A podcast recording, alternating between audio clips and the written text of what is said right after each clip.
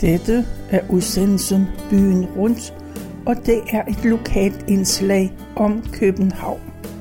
Mit navn det er Tove Christensen, og jeg har været på hjemmesiden dengang.dk, og der har jeg fundet en artikel om Bispebjerg Hospital.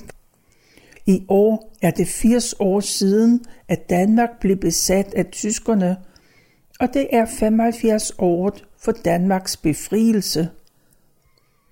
Og derfor så skal vi høre om besættelsestiden på Bispebjerg Hospitalet. Og der står, Tyskerne lagde stort pres på den danske sundhedssystem, for at de skulle behandle de skadekommende tyske soldater i stort tal. Sundhedspersonalet de forsøgte med fredelige midler at undgå det, og de forsøgte at få værnemagten til selv at oprette behandlingssteder. Bispebjerg Hospital var velegnet til mange ting på grund af det enorme tunnelsystem, der er. Her var det muligt at skjule aktiviteter som trykning af illegale blade, og der kunne man skjule flygtninge. Efter den 29. august 43 mærkede man i høj grad, at der skete forandringer på Bispebjerg Hospital. Og tyskerne de rettede efterhånden et kritisk blik mod hospitalet. For der var der en del folk, der deltog i modstandsarbejdet i forskellige former men det var særligt øverst i hovedportens opgang 7D, at der foregik ting og sager hos første reservekirurg. At behandle illegale til skadekommende, det var en ting.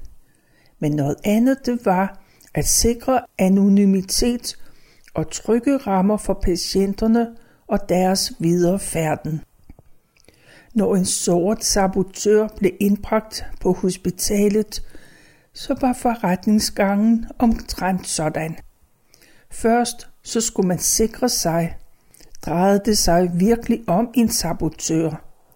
Og så skulle man hurtigt og diskret fra hospitalets indgang og hen til behandlingsstedet.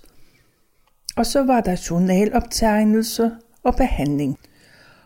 Man skulle også ordne identitetskort, rationeringsmærker, betaling og anbringelse efter hospitalsopholdet og meget mere.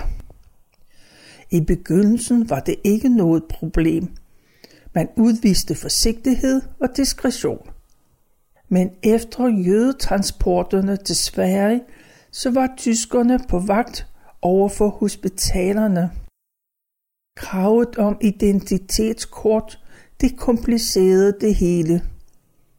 Og helt galt gik det, da Hippokorpset optrådte som såkaldt dansk politi. Hippokorpset indfandt sig altid kort tid efter, at de såret var bragt ind. Der blev sagt, at de blev annummeret samtidig med brandvæsenets ambulancer. Man fandt hurtigt frem til nogle systemer, så man allerede i porten kunne finde frem til, hvem der var blevet indleveret. Det var en fordel at vide så lidt som muligt for den enkelte, så man ikke skulle give efter for trusler. Man måtte antage, at forespørgseler til disse patienter de ville blive rettet til lederne for de forskellige afdelinger. Hippo og Gestapo kom farne og kastede sig over den første og bedste. Man gav sig til at forhøre og true en sygeplejerske, der var totalt uvidende om forholdene. Da flere mennesker kom til, så truede man med at omringe hospitalet, hvis de ikke fik telefonisk besked inden for en halv time. En gang forlangte Gestapo med truende tone at få patientregistret udleveret. Det mente man ikke, at man kunne nægte at gøre. Tyskerne søgte en mand, der hed Petersen. og så fik de udleveret registret, og der stod ca. 400 personer med navnet Petersen. Og Gestapo, de blev ude af sig selv af forbitrelse. Når tyskerne søgte en sabotør, var det vigtigt, at personalet fik at vide, om de vidste, at han var såret, eller havde en formodning om, at han var såret. Hvis det var tilfældet, måtte man hurtigt bringe ham videre. Men mente man, at ingen rigtig vidste noget, så kunne man begynde behandlingen.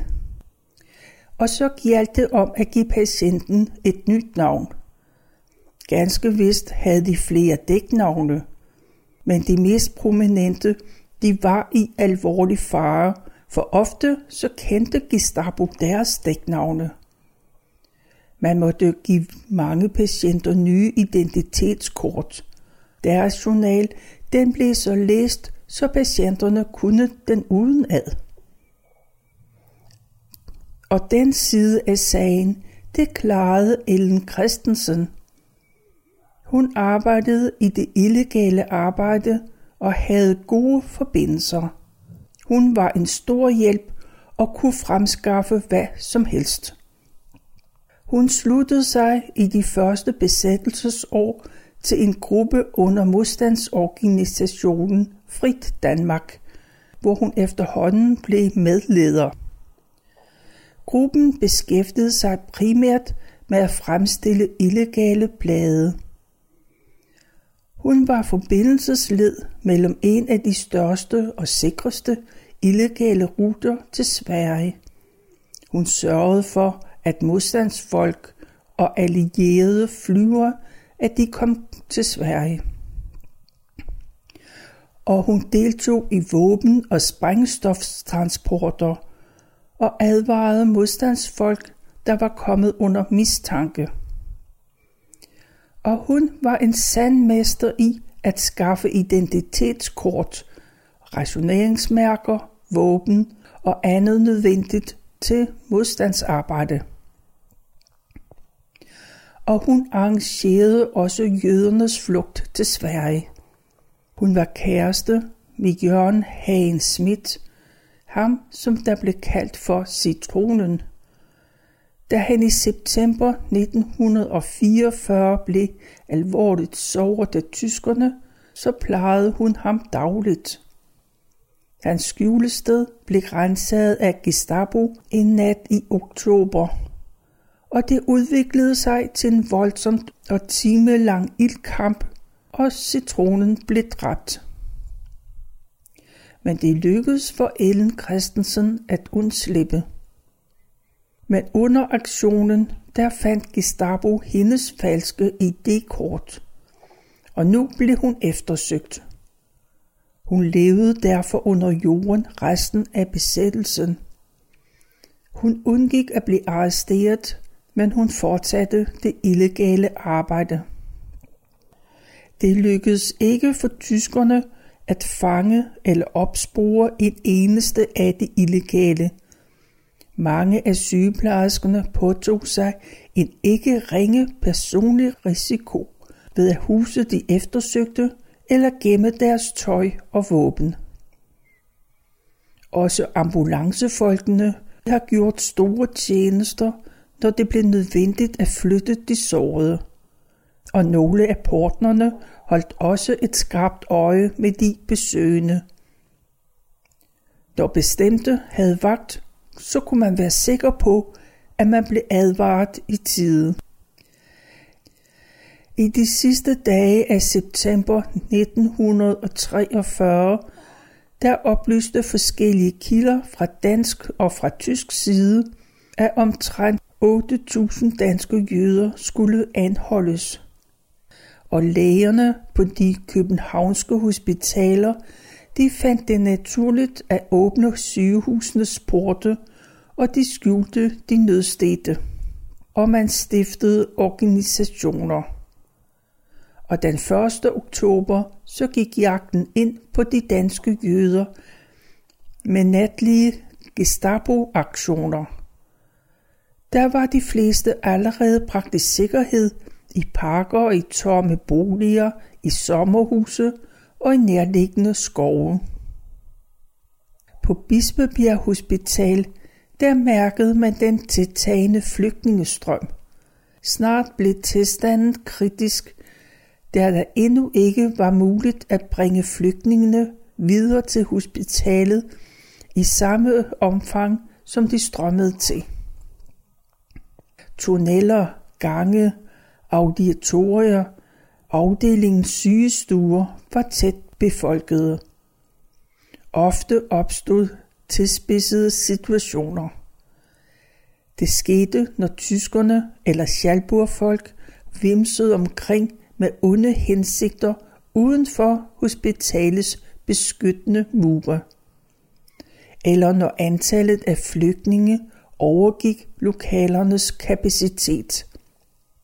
Og man måtte overveje at få inddraget nye skjulesteder tæt på hospitalet. Og ikke sjældent så måtte personalet improvisere. Et begravelsesoptog på omkring 40 personer ville samle sig en aften. Hensigten var, at man på et senere tidspunkt skulle sende gruppen videre i en flyttevogn mod kysten. Men tilstrømningen fortsatte, og da antallet nærmede sig 150 personer, så besluttede oversygeplejerske frøken Mogensen at sende så mange som muligt med flyttevognen. Dem, der blev tilbage, de skulle gemmes i undervisningslokalerne under psykiatrisk afdeling E. Senere samme aften blev de resterende 80 jøder sendt afsted i taxaer til det ventende skib. Personalet måtte ofte tænke meget kreativt for at hjælpe de mange flygtninge, for eksempel da man konstaterede, at det nattevagt var nazist. I al hast måtte man bringe en gruppe flygtninge fra hospitalets centrale del til den mere afsidsliggende badebygning. Rygtet om jøderne på Bispebjerg Hospital det bredte sig, og nye tiltag måtte tages. Tilstrømningen oversteg nu langt kapaciteten for videre transport til kysten. Konsekvensen var en logistisk udfordring af dimensioner. Et stort og uvist antal nødledende, de skulle skjule sig flere dage under fuld diskretion. De skulle også bespises og forsynes med det nødvendige tøj. På storsindet vis så åbnede næsten alle 130 sygeplejersker i hospitalets nye sygeplejeboliger på Charlotte Munchsvej. De åbnede deres hjem for de nødstede. Hver sygeplejerske havde sin familie, og den kunne nemt bestå af 8-10 personer, og der var både børn og voksne. Men de fik mad og drikke, de fik tøj og omsorg og trøstende ord i de små lejligheder. Adskillige læger med bolig på hospitalet, de åbnede tilsvarende deres hjem for flygtninge. På den tid var lægerne en ekstra udsat gruppe, fordi besætterne og deres danske medløbere, de fandt netop den gruppe som mål for hævndrab. Det var de såkaldte clearingmor. Viceforstander frøken Korsholm hun stillede sin lejlighed i Charlotte Munksvej nummer 1 til rådighed som organisationscenter. Den blev benævnt som Centralen. Denne adresse blev på diskret vis landskendt som et sted, hvor man kunne sende penge til hjælpearbejdet. En operationssygeplejerske bandt de mange tråde sammen – hun blev hjulpet af en kommunal brandmand døgnet rundt. Man samarbejdede med centralerne på Blejdamshospital og Kommunehospitalet om at koordinere indsatsen. Og opgaverne var mangfoldige. For eksempel så måtte man udarbejde lister over både pålidelige og ikke pålidelige taxachauffører, da talrige transporter foregik netop i taxaer. Og Bispebjerg Hospitals køkkenbestyrer Beltoft, hun sørgede for mad og drikke til gæsterne døgnet rundt, trods ofte meget upræcise gæstelister. Lige så vigtigt var det at have fuld overblik over antallet af tilgående og udgående flygtning af hensyn til den videre planlægning. I centralen havde sygeplejerskerne Sander og Christensen overblik over hver enkelt flygtningsstatus. Hvem havde ventet længst, hvem var syg eller var skrøbelig. Der var timing for transporter og regnskab over de ofte temmelig store beløb, der var i pengekassen. Pengekassen, det var bare en skotersæske, men til tider indeholdt den 100.000 kroner. Og centralen havde også en nødforsyning med op til 1000 liter benzin. I kælderen under Charlotte Munchs vej nummer 7 passede en stab af sygeplejersker under ledelsen af frøken Mogensen en stor gruppe flygtninge, heriblandt flere, der var plejekrævende. Der var livlig aktivitet døgnet rundt. Her var der foruden flygtninge og chauffører og budbringere og vagtfolk og medlemmer af transportgrupperne. Når uønskede personer de nærmede sig, så blev man advaret, så de nødvendige forholdsregler de kunne sættes i gang. Flygtningene de betalte efter bedste evne, og mange gav alt, hvad de ejede. Andre de var fattige og havde kun få midler. Donationerne de kom fra anonyme eller navngivende borgere og fra institutioner og firmaer og fra hele landet. Køkkenpigen på Bispebjerg, hun gav 10 kroner, og en direktør fra Odense, han gav 20.000 kroner. To af sygeplejerskerne, de opsøgte endda kong Christian den 10. på Sovenfri Slot, og heller ikke de vendte tomhændet hjem. I alt modtog organisationen 1 million kroner i deres funktionstid. Men det var tvingende nødvendigt at opsøge kongen, for kassen var tom. Kongens helbred, det var svigtende, og hans ophold på Sovenfri Slot, det var, som det blev kaldt, en venlig husarrest organiseret af tyskerne. Afskibningscentralen var placeret på Blejdams Hospital. Bispebjerg Hospital havde primært kontakt med de ruter, der foregik fra Mosede, fra Sydhavnen og fra Falster, fra Tuberhavn og Amalienborg Plads. Uden for hospitalets eget rutenet var der også kontakt til den nordsjællandske transportgruppe de arbejdede med flere lægegrupper. Personale med baggrund i rederiet Lauritsen, de førte løbende kontrol med forholdene i alle udskibningshavne.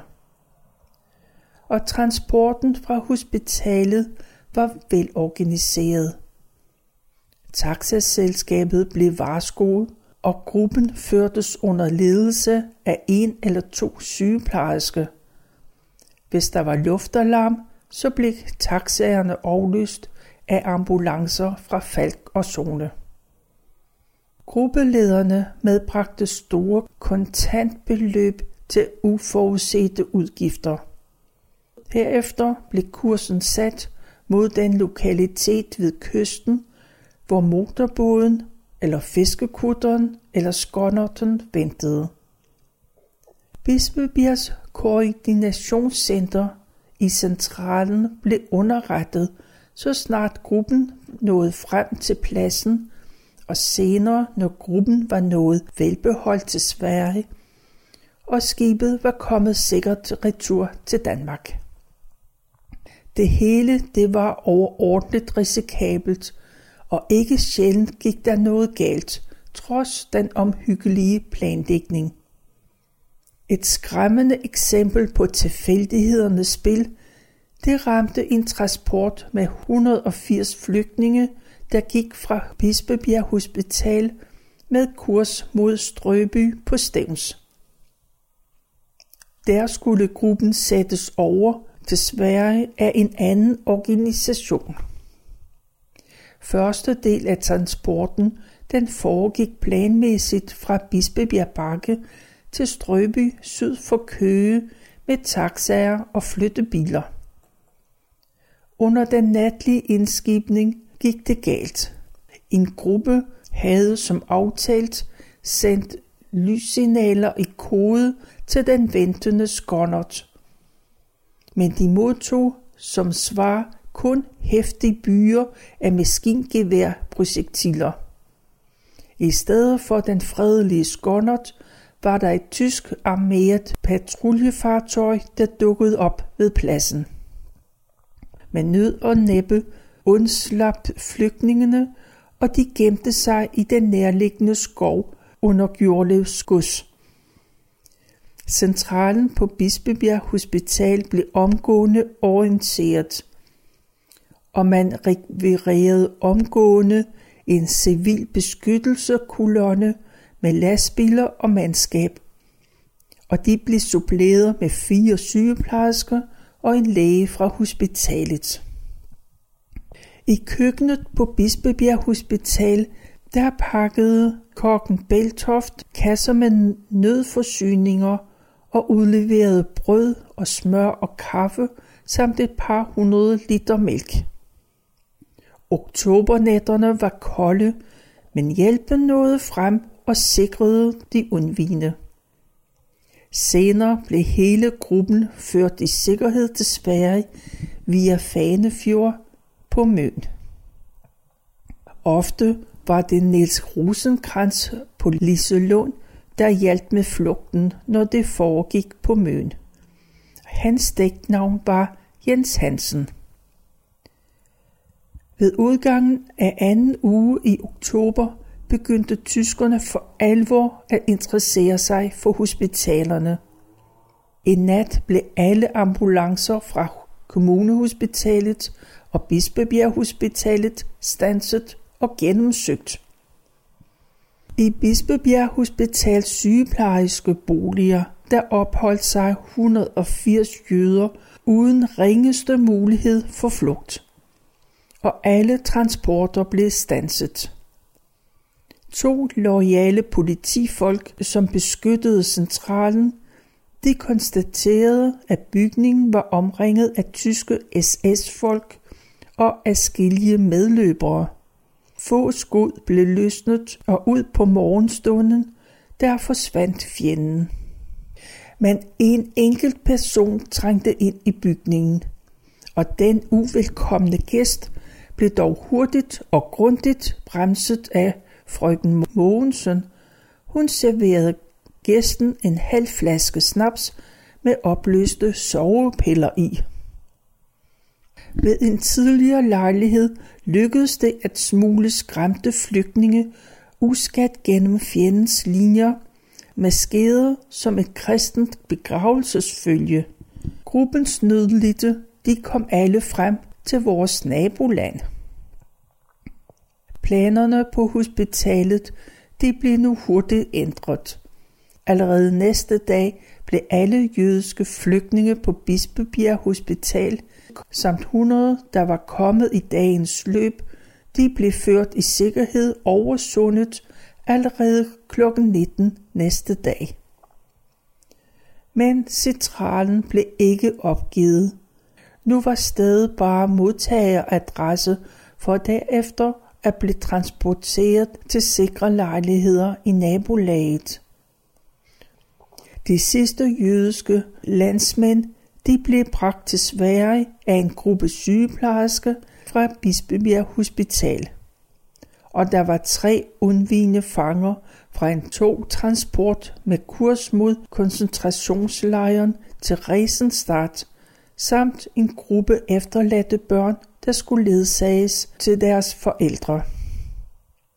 I alt anslås det, at 1500 til 2000 danskere med jødisk baggrund har passeret gennem Bispebjerg Hospitals kapel, tunneller, sygestuer, ambulatorier og personalelejligheder i løbet af godt to uger i oktober 1943.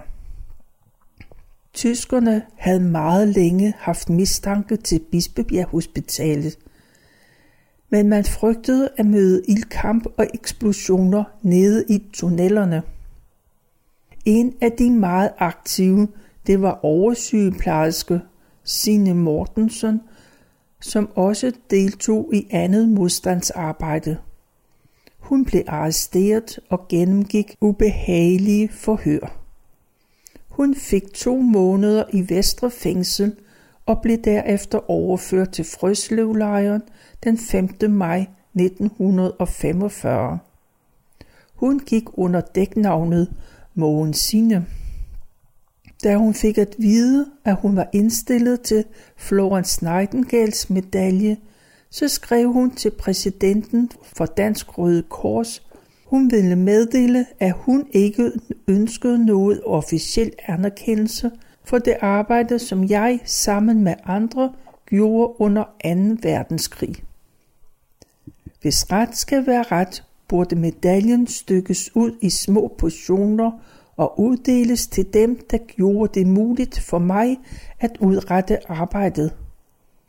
Det var lige fra min overlæge, der så igennem fingrene med, at jeg ikke overholdt arbejdstiden på grund af noget uregelmæssigt arbejde, og til portøren, der holdt tand for tunge, for ikke at tale om min søster, der var mig en uvurderlig hjælp, og min kære gamle mor, der holdt humøret oppe for os alle. Citat slut. Under en af de mange flygtningetransporter, som Carlo Emil Bachmann var med til at organisere, der blev han og hans kammerater en dag overrasket og arresteret af tyske soldater. Arrestationen fandt sted i en sydsjællandsk udskibningshavn.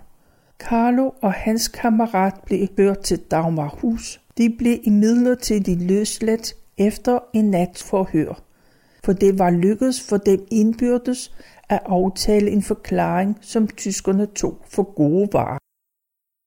Men den 9. december 1943 blev han igen grebet under en Gestapo-aktion mod Dr. Køsters lejlighed på 3. sal i hjørnet over hovedbygningens D-fløj. Denne gang havde han forsøgt at smule en såret kammerat ind på Bispebjerg Hospital. Uheldigvis var det de samme soldater, der tidligere havde arresteret ham. Han anså derfor en flugtforsøg som den eneste redning for ham. Så han sprang ud af et vindue, men i springet blev han ramt af 4-5 kugler i ryggen. Under tysk vagt så blev han indlagt på hospitalet, men han døde dagen efter. Han døde i armene på sin hustru Drea. Hun var sygeplejerske på Bispebjerg og hun fortsatte modstandsarbejdet. Og det her, det var om 2. verdenskrig og de modige ansatte på Bispebjerg Hospital. Du kan læse meget mere om 2. verdenskrig på hjemmesiden dengang.dk